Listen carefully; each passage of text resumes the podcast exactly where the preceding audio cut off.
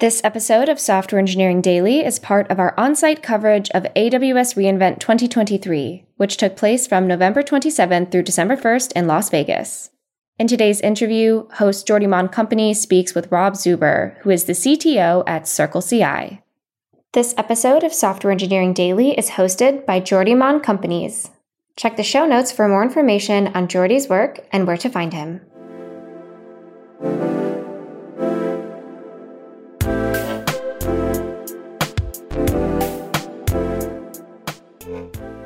Okay, so Rob, welcome to Software Engineering Daily. Thanks for having me. I'm excited to be here. I'm sure you've shipped applications that have been containerized that were part of a container, but have you yourself been containerized ever? Because we are here at AWS reInvent. It's a very silly joke, but yeah, we are effectively recording this in a container. Yeah. Have you ever been containerized? Well, I have not that I can recall been in a container, but I will say uh, some we were just talking about Oakland. I live in Oakland and Oakland is a massive shipping port. Yes. And I see container ships all the time and I'm fascinated by them. And I think I'm fascinated as an engineer by the technology and the innovation of containers and what it did for transportation and shipping and all these other things. So I love the metaphor in software, even with all the dumb jokes that we make about it. Now I wonder because Docker's founder Solomon Hykes, I think, came up with the idea of packaging containers in the nifty way that Docker did when he was living in San Francisco. I think he was involved in a company that he also founded called Dot Cloud. You probably remember that better, but maybe he was inspired by the containers at the Oakland port or the San Francisco port, if they have any. Maybe, yeah, they would. I think Oakland's a little bigger, but they're on both yeah. sides of the bay, and you see the ships just you know drifting around, waiting for spots or whatever they're called. Also, the tugboats are super cool, but we're now we're way off topic. I don't know, but at least the designers were because a lot of their early logos, and I think some of them still yeah. had kind of this mashup of whales and container yes. ships and stuff. Yeah, so there's certainly a at least in the design and the communication style, there's a San Francisco landscape and ecosystem inspiration for sure, whether it's economic or nature wise. So tell us a bit about yourself, because you've been a long time the CTO of Circle CI, correct? Yeah, I've been at the company over nine years, and most of that time as the CTO came in through a small acquisition. The company was 14 people. We were three people, like small on both sides. And I had been working on CI CD for mobile again with two other folks, and then we joined Circle CI to combine that together with everything that Circle CI had built at the time to build a complete solution across the board. Because what is Circle CI right now, by the way? It's acquired a few other companies along the way. Uh, yeah, we did acquire two other companies in the last few years. And if you're asking overall, as a company, we're between four and 500 in terms of people. So that's a lot of growth, a lot of growth personally, you know, running a team going from 14 or whatever that was at the time to that size you know, it's been an exciting journey. We were just talking about containers. A lot has changed in yeah. how we deliver software in that time. So we did our own containerization in the early days. Actually, even at the time that I joined in 2014, we were using LXC, which was an early sort of built into Linux. I think some of the early Docker stuff was built on top of that. We don't need to get into the technical details, but thinking about Docker, about Kubernetes, yeah. about how we deliver software, all of these things have changed so much over the course of that time, our core purpose has stayed the same, right? Help our customers get early feedback, learn, deliver software quickly, feel confident in that. But how we've done that over that time has changed significantly. I got into doing that mobile CI CD in 2014 because we were shifting as a software community, I think, from Rails first 2011 I was building a Rails app and then by 2014 we were basically mobile first right everyone was building iOS apps and Android apps and the tooling just didn't really exist for that. So that was a big shift. And then the Docker shift and containerization and microservices. But at the end of the day, you're trying to build a product for your customer and get that out in front of your customer. And so I guess to round out about myself, I'm a software engineer by background, not by schooling, but but ever since school, and love delivering great products. I love starting companies. I love thinking about what customers want. And so supporting our customers to do that for their customers is just a really, really fun place to be. So what does the Circle CI, this will be the end of the roundup of your, your description, professional description. What is the whole extent of Circle CI's current portfolio? Yeah, so we, I mean, we talked briefly about acquiring a couple companies, and basically we think about building and delivering software and we think about the life cycle, where that's happening, and getting feedback as quickly as possible. So it starts on the developer's desktop or laptop or whatever the machine is they're using, right? I'm working in my IDE and I want very fast feedback. And so we're now providing that right back down into your IDE all the way out. So part of that came through one of those acquisitions, and then all the way out into production, which is the other end where we're, hmm. we're now including deploy and release. So not just CI, which we've yeah. been known for for a long time, and CD, but release, which is going from I have the software in an environment to I'm exposing it to specific customers, right? Because it starts with the developer and the work they're doing. Yeah. We, we think a lot about the fact that everything in software is change, right? We just made analogies to other engineering disciplines, but in a lot of other engineering disciplines, you make a big plan and you execute on the big plan, yes. right? You build a bridge, you don't iterate and sort of figure it no, out as you go. Waterfall, you a, the waterfall works well for right, those right, civil engineering exactly, projects, right? Exactly. But we start with something tiny and then we change and change and change. And so we think about change flowing again all the way from the developer out into production. And until you've released that change to your customers and seen how it behaves, you can't truly feel good about it, right? So a green CI build, my tests pass, isn't really that green if I then put it out into production and I cause an incident or customers can't use it or even business metrics change, right? Like not as many people are signing up. Well, we obviously changed something. It does what we expected it to do, but it doesn't perform the way we hoped it would perform in front of customers. And so we want people to have that full confidence again, right from the idea to the point where they're delivering value to their customers. Yeah, I think that's something that although I've been monitoring Circle CI for a long time, I don't think that everyone is aware that the offering, the product itself, covers the CD, let's call it, part of the, the software lifecycle. It does so for a while. It's been doing so. I just think that people tend to think of it as limited to a CI scope, and it's not completely true as you just described. I'm sure there's a good lesson in naming somewhere in there. Have you considered uh, changing it by the, uh, updating been, it? I, I would say for the nine plus years I've been at the company, we've been having that conversation, but it's a hard job, and at some point you end up, you know, yes, your brand might say something about, but ultimately it's a brand that people just recognize yeah. the name and then they it's go and use the tool, right? And so that's a trade off, and it's not the first problem we would try yeah. to solve right now. I yeah. wouldn't think it would change dramatically anything.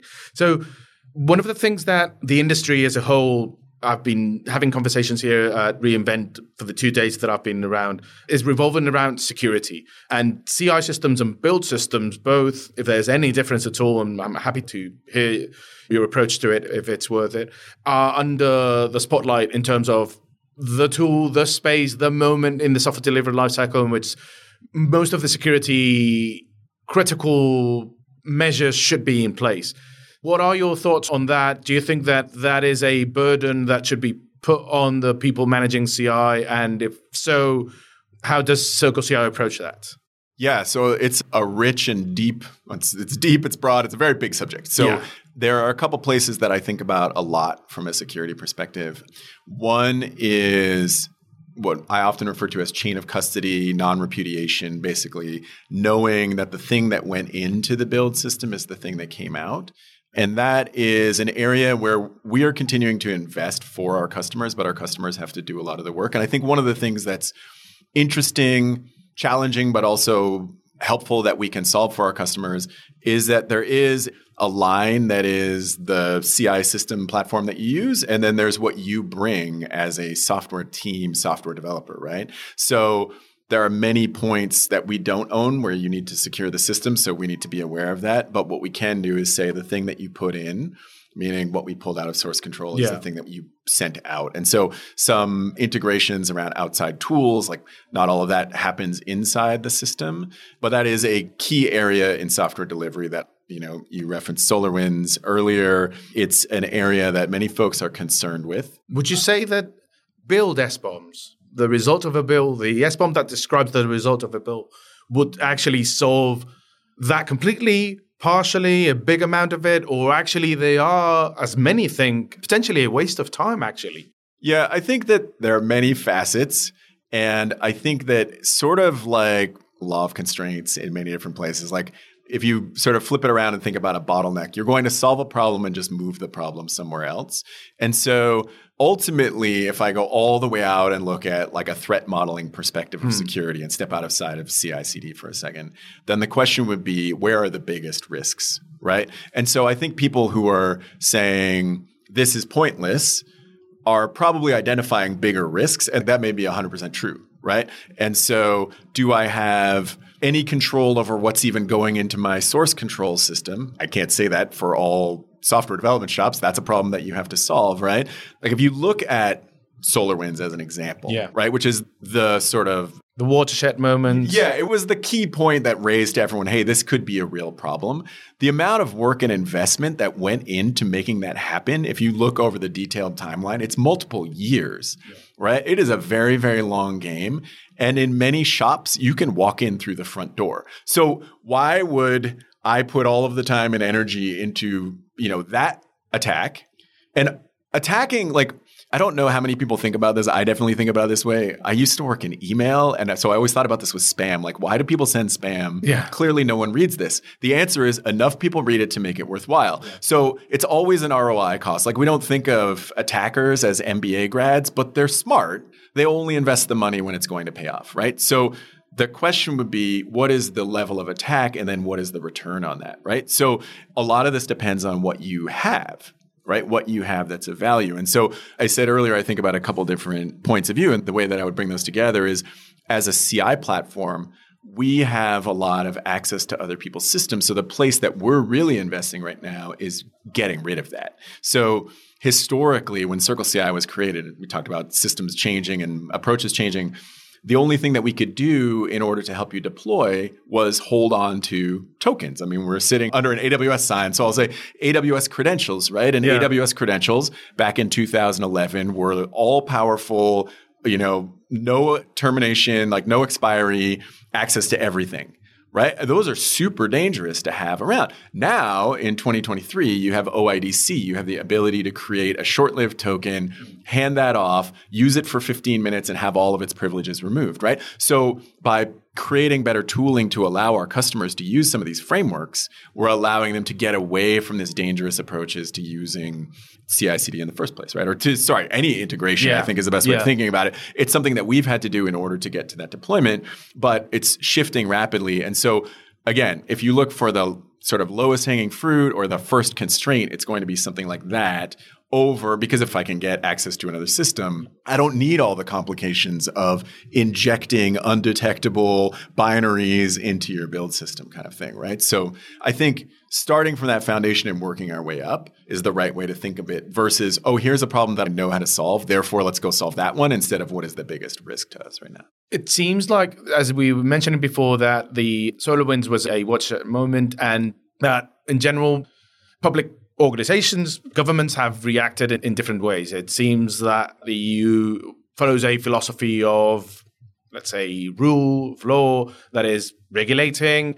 And I personally like more the American approach, which is the American government will only buy software, and it's probably the biggest buyer of software, probably in the world, but definitely in the US, or one of the biggest. And the American government will describe how it buys software, what kind of software it buys, or what kind of requirements that software will, and that will create enough demand for then that type of adaptation from that software to expand elsewhere. So this gives me the segue to ask you about FedRAMP and what kind of sort of like approach does Circle CI have to it, and and if those requirements are good enough or are they a good incentive for the industry at large? Yeah, I think it's a great question. I mean, we were the first CI/CD platform to be FedRAMP tailored certified, and so we do take these things seriously. We see value in them, but I think it's important to recognize. You describe that as the federal government saying this is the kind of software that we want to buy, and I think that's good for the government to use that weight in that way. And it's important to realize, though, that any kind of compliance framework is typically quite open, I guess is the Yeah. best way of describing it. It's often what are the measures that you are putting in place to account for this risk? Yeah. And then are you executing those measures effectively? And it's possible to kind of end up on sort of different points on that spectrum from you know we think about delivering software quickly and effectively right? Yeah. and it's possible to put in a bunch of sort of unnecessary mitigations or unhelpful mitigations to try to meet those requirements and then impede your ability to deliver. On the other end i think it's possible to describe things that aren't that effective and follow them but not actually be improving your security right? And so i think it's important to drive from the perspective of security. And I talked about asking yourself the question what's our biggest risk? What are the risks that we have in the way that we deliver software? And how can we mitigate those risks? And I think if you do a good job of that, getting to compliance in many of these frameworks is fairly straightforward. If you try to drive from the problem of compliance, you often end up with a lot of complexity, and complexity actually breeds security gaps. Yeah. Right? It breeds quality gaps, Yeah. security gaps. When your system is hard to understand, it's very easy to get it wrong.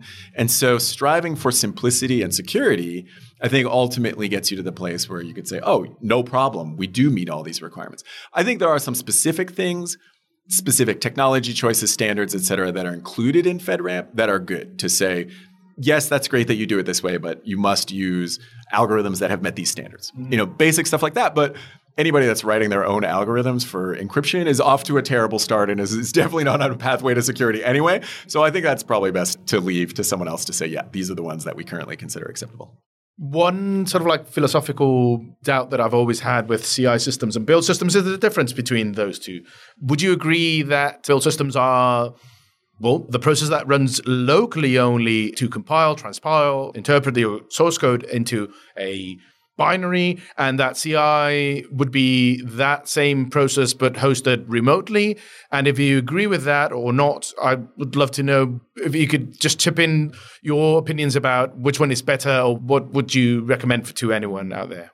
Yeah, I think you're serving different goals. So to your point, I think about build systems. I don't spend a lot of time thinking about build systems versus CI, but I think about build systems as the tools that we use to bring all the pieces together and compile the package. It's not always compilation these days, but construct the artifact, right? That we're going to. Would you say Circle CI is a build system? Well, in that definition, I'm thinking of things like every, make, Bazel, Meson, like there's Okay. piles of different tools. And for us, it doesn't matter, right? We want to create an environment in which you can use those tools collectively, right? With your colleagues, with your teammates, whoever you're integrating with. You know, you're integrating your changes and other people's changes. And sometimes now those changes aren't even coming from anyone inside your organization. Yeah. In fact, in a lot of cases, right? Someone's building a new model, changing some prompts. There's a new third party library. The third party service we use has changed. All of those things are different sources of change that ultimately you want to rebuild. Mm-hmm. So now you're reconstructing that package, and many build systems also like I would use make test or Meson test or whatever, or you know Bazel you mentioned, like a- any of these Yeah. ultimately have some runners inside of them. What we're providing is one, the all of the automation and tooling to allow that to happen regardless of who's making the change.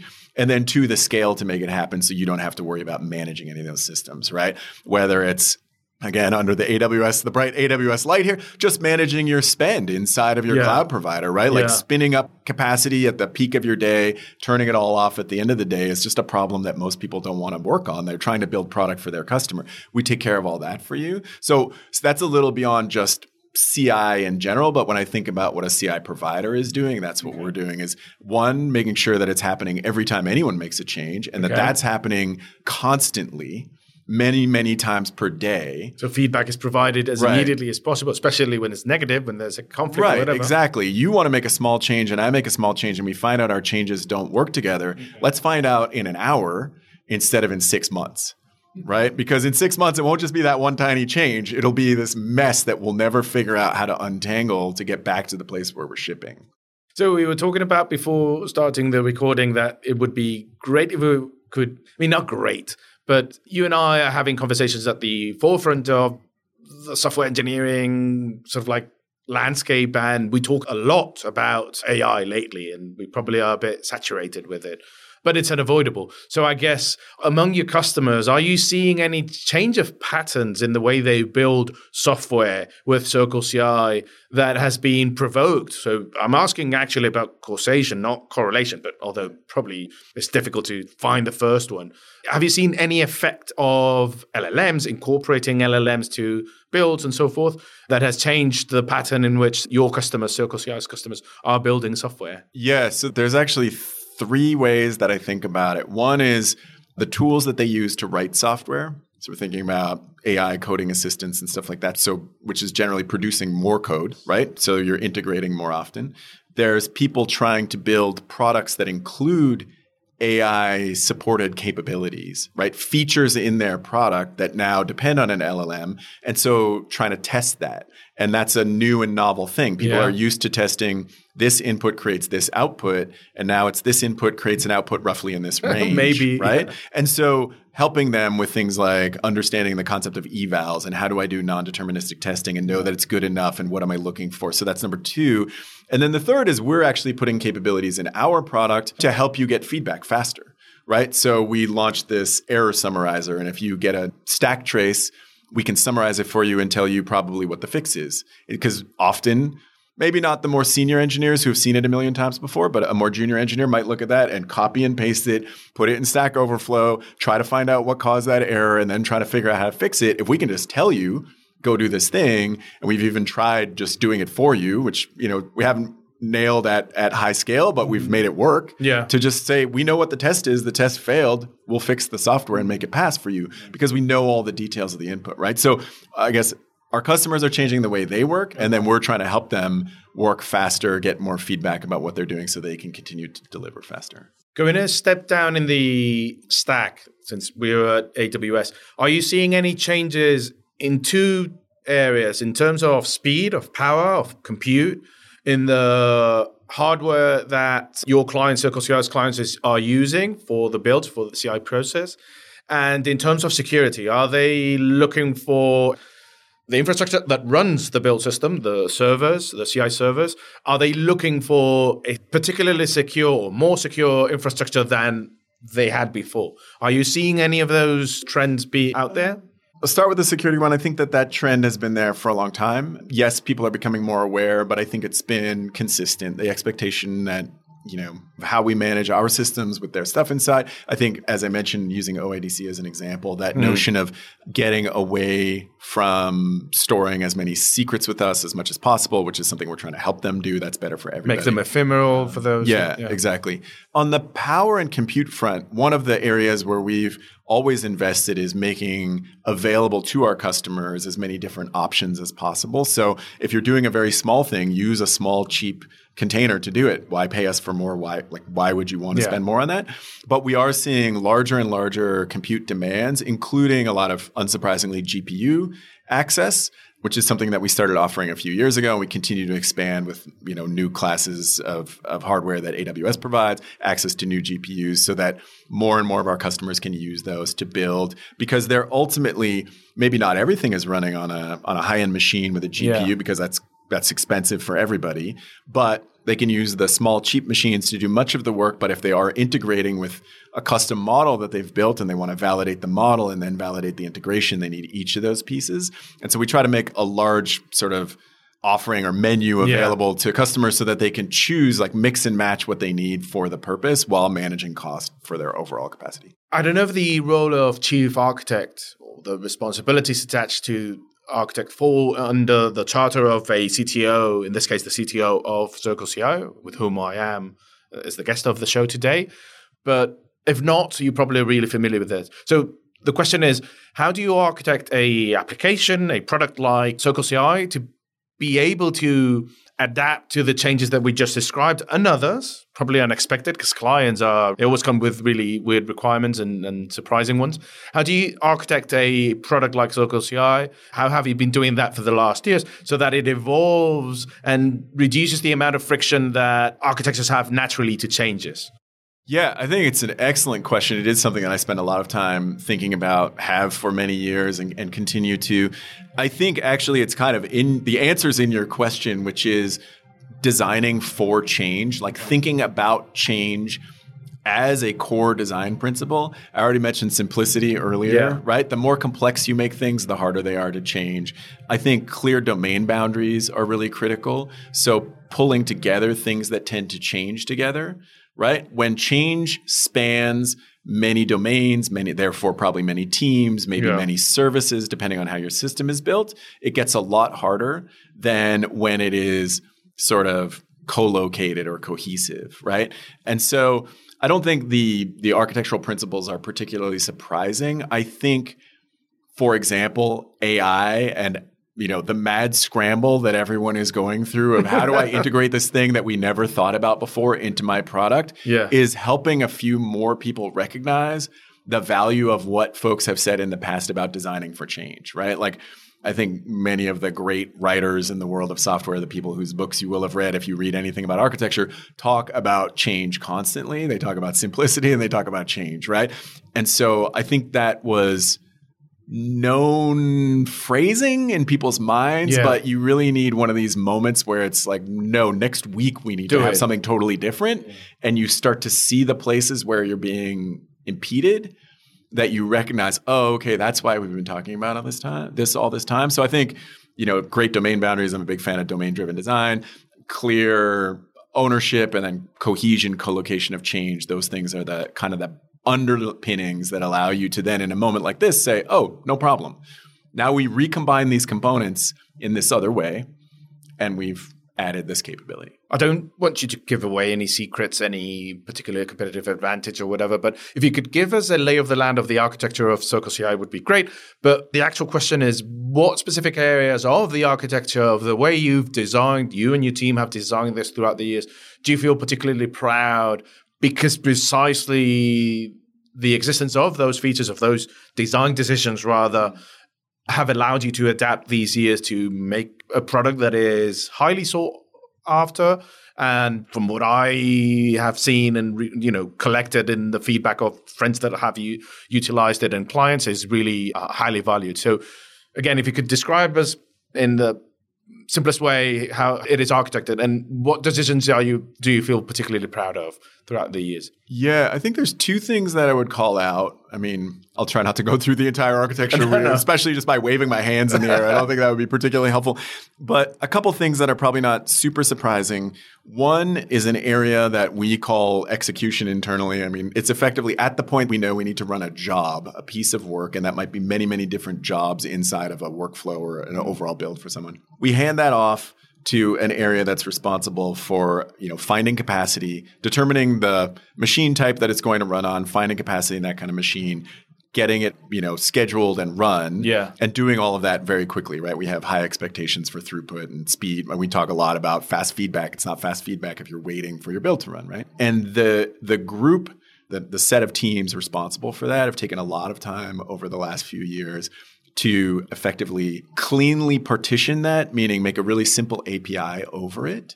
So it's not as aware of how the rest of our system functions. Okay. And effectively simplify, I mean, talking about clean APIs, domains, and simplification, simplify how we manage capacity, how we manage availability of, you know, VMs, of Docker containers, of whatever it is, Yeah. how we connect into, we have a, we have a data center full of Macs, so we can do iOS builds, that kind of Yes. stuff do all that routing. That is something that then when we say, oh, you know what we really need is GPUs, it's sort of plug and play versus we never thought of this before.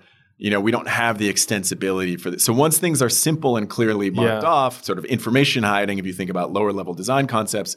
So that team has done an amazing job of sort of carving that out and making it really clear to allow them to make fast change in any of those areas. So that's one.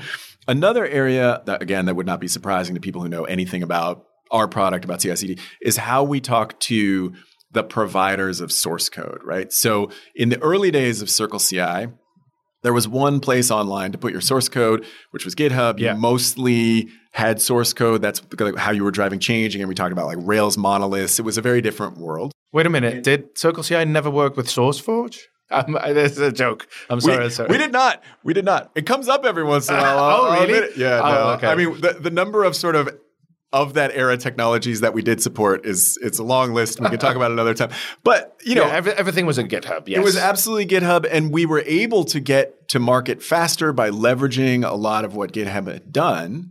But then people started to move things into Bitbucket and GitLab, Yeah. and now it's like they're on Hugging Face and they're on Yes.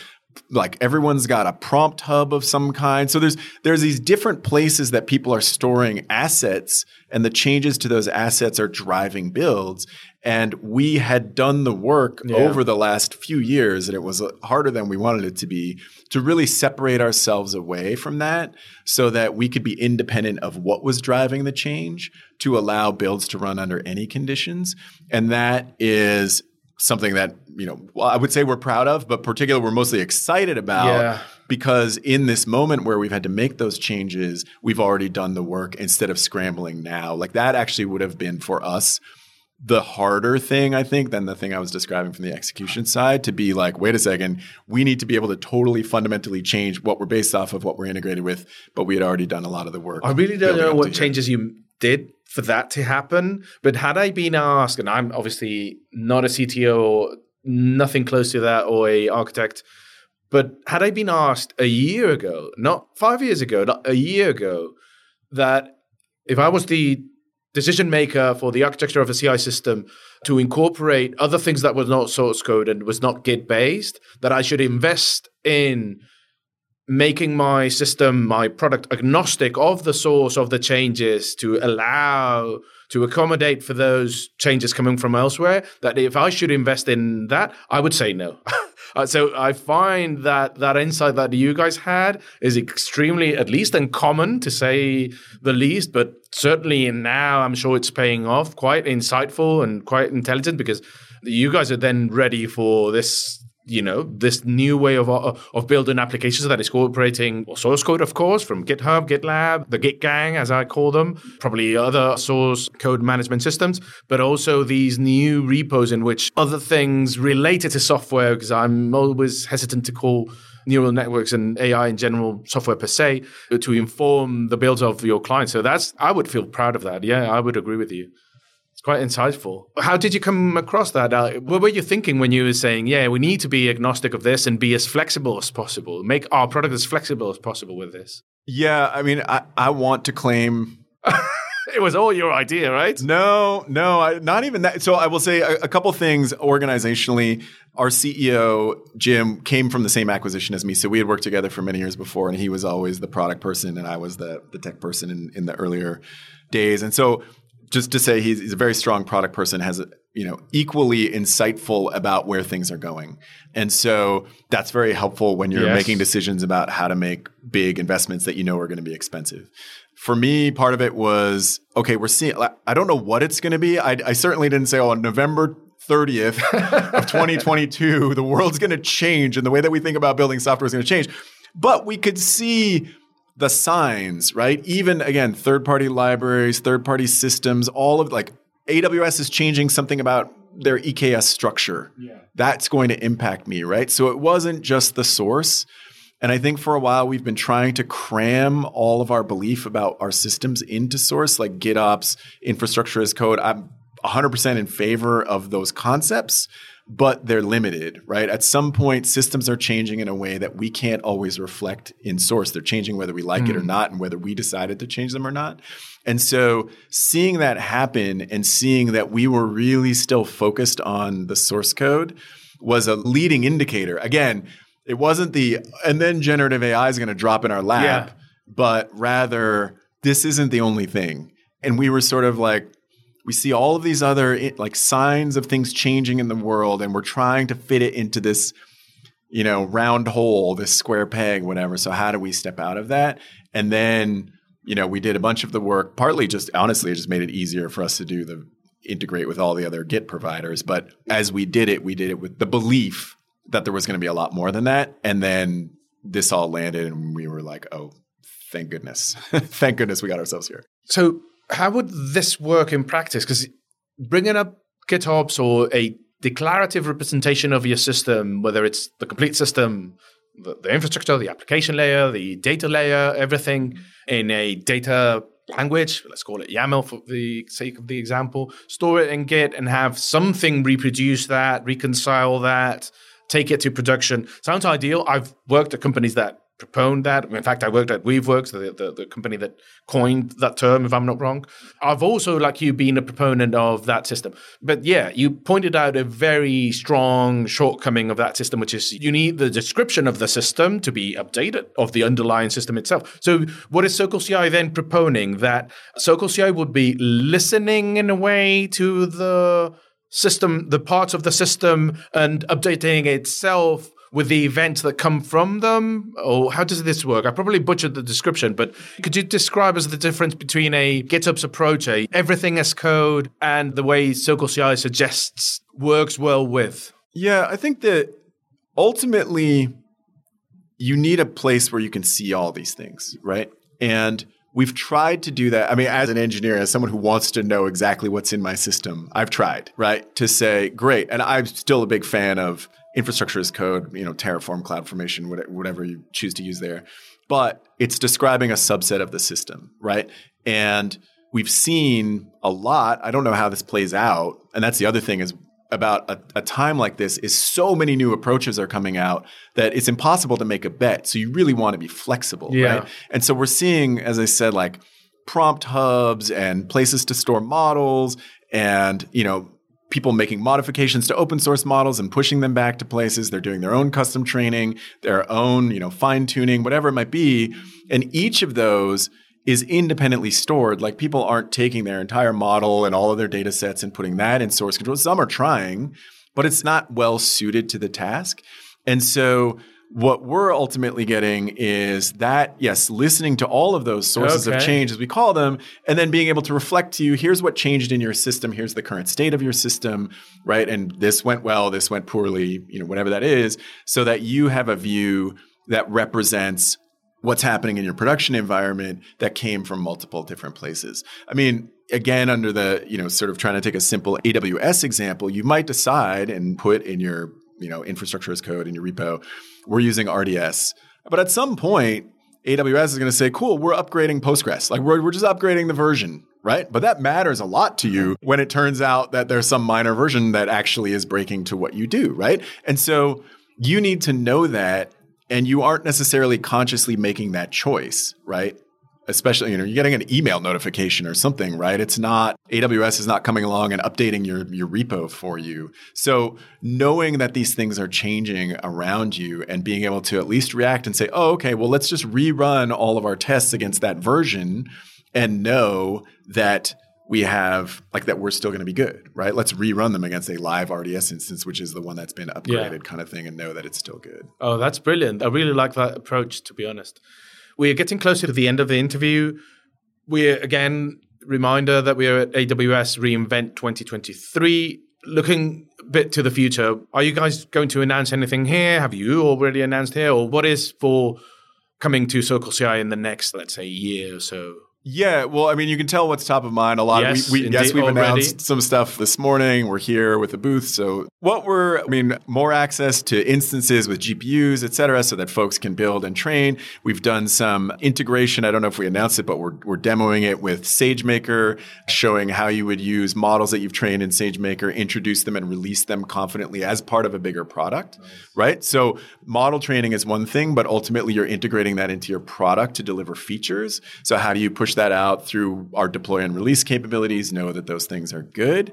And then that view that we, so you have all of these change sources, you know, in multiple different places, that view that shows this is what it is that you are is happening in your environment and then this is how you can trace that back to where those changes come from if you need to give that feedback or or fix something so bringing all those pieces together is really what we're what we're yeah. focusing on here and helping people you know as we see those folks or, or many of our customers and new customers evolving to building product on top of AI capabilities not just ML ops but I have a product and I want to enrich that product with AI enablement helping them understand how to test that, how to know that it's good, and then how to roll it slowly into a production environment, release it to customers, and still feel good about it. I'm quite excited that AWS is actually investing in physical in hardware, right? They are, they announced, I think, before reInvent that they will be doing much like Apple, they will be providing the entire stack at some point.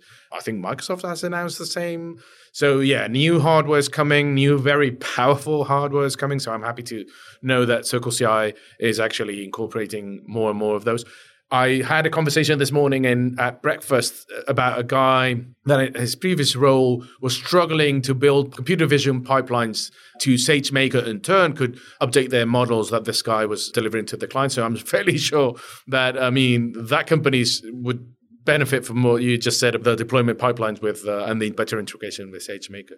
So yeah, I mean, it sounds like Circle CI is a, you know still at the bleeding edge of you know fast software delivery, which is, and I quote your colleague Jim that it seems like in the US, and we are in Las Vegas in the US, the key driver is speed. Move faster. And this is from, from a RedMonk article that Kate Holterhoff did in 2022.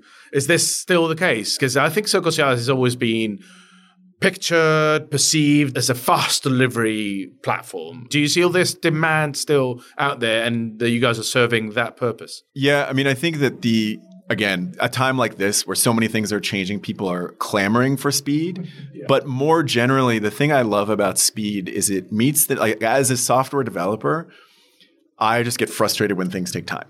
Right? If you completely ignore my customer, it's just frustrating yeah. to me. Now, as a product person, someone trying to build product and put it in the hands of customers, I have exactly the same need. I want to get feedback. I want to build something small, put it in the hands of customers, and learn if it's working or not. If not, why not? How do I fix it? And then ship the next thing, right? So everyone benefits and you know take it down to just flow like i'm staying in flow and i'm getting yeah. fast feedback and i'm working and this is really exhilarating or i'm delivering great product and i'm doing it faster than my competitors. I'm doing it in a way that's really finding the right fit in the market. It wins for everybody and that's why we focus on it so much. And it part of it is just you know the best hardware we can get but part of it is how do we get you feedback quickly how do we tell you right away this is what's wrong so you can fix it and get on to the next thing and so across the stack we absolutely continue to think about speed and i think always will that is developer experience, which you just described. There's one phrase that I like to usually highlight, which is from Charity Majors, that she says, and she means it with a different meaning, is that speed is security. This is not a direct quote. And she means it because adding more changes or fast changes to your product will eventually correct the bug, the fault, and so forth, and you will eventually make the product. But I also think that if you provide the developer the ability to go fast and remain in deep work and that mentality that you just described, this person will make software secure because he's at the sweet spot of concentration that will allow him or her to be like aware of, of, of many things and so I really like this approach that you guys have to developer experience and, and how you provide that. So with that, Rob, thanks for being with us and enjoy the rest of the week.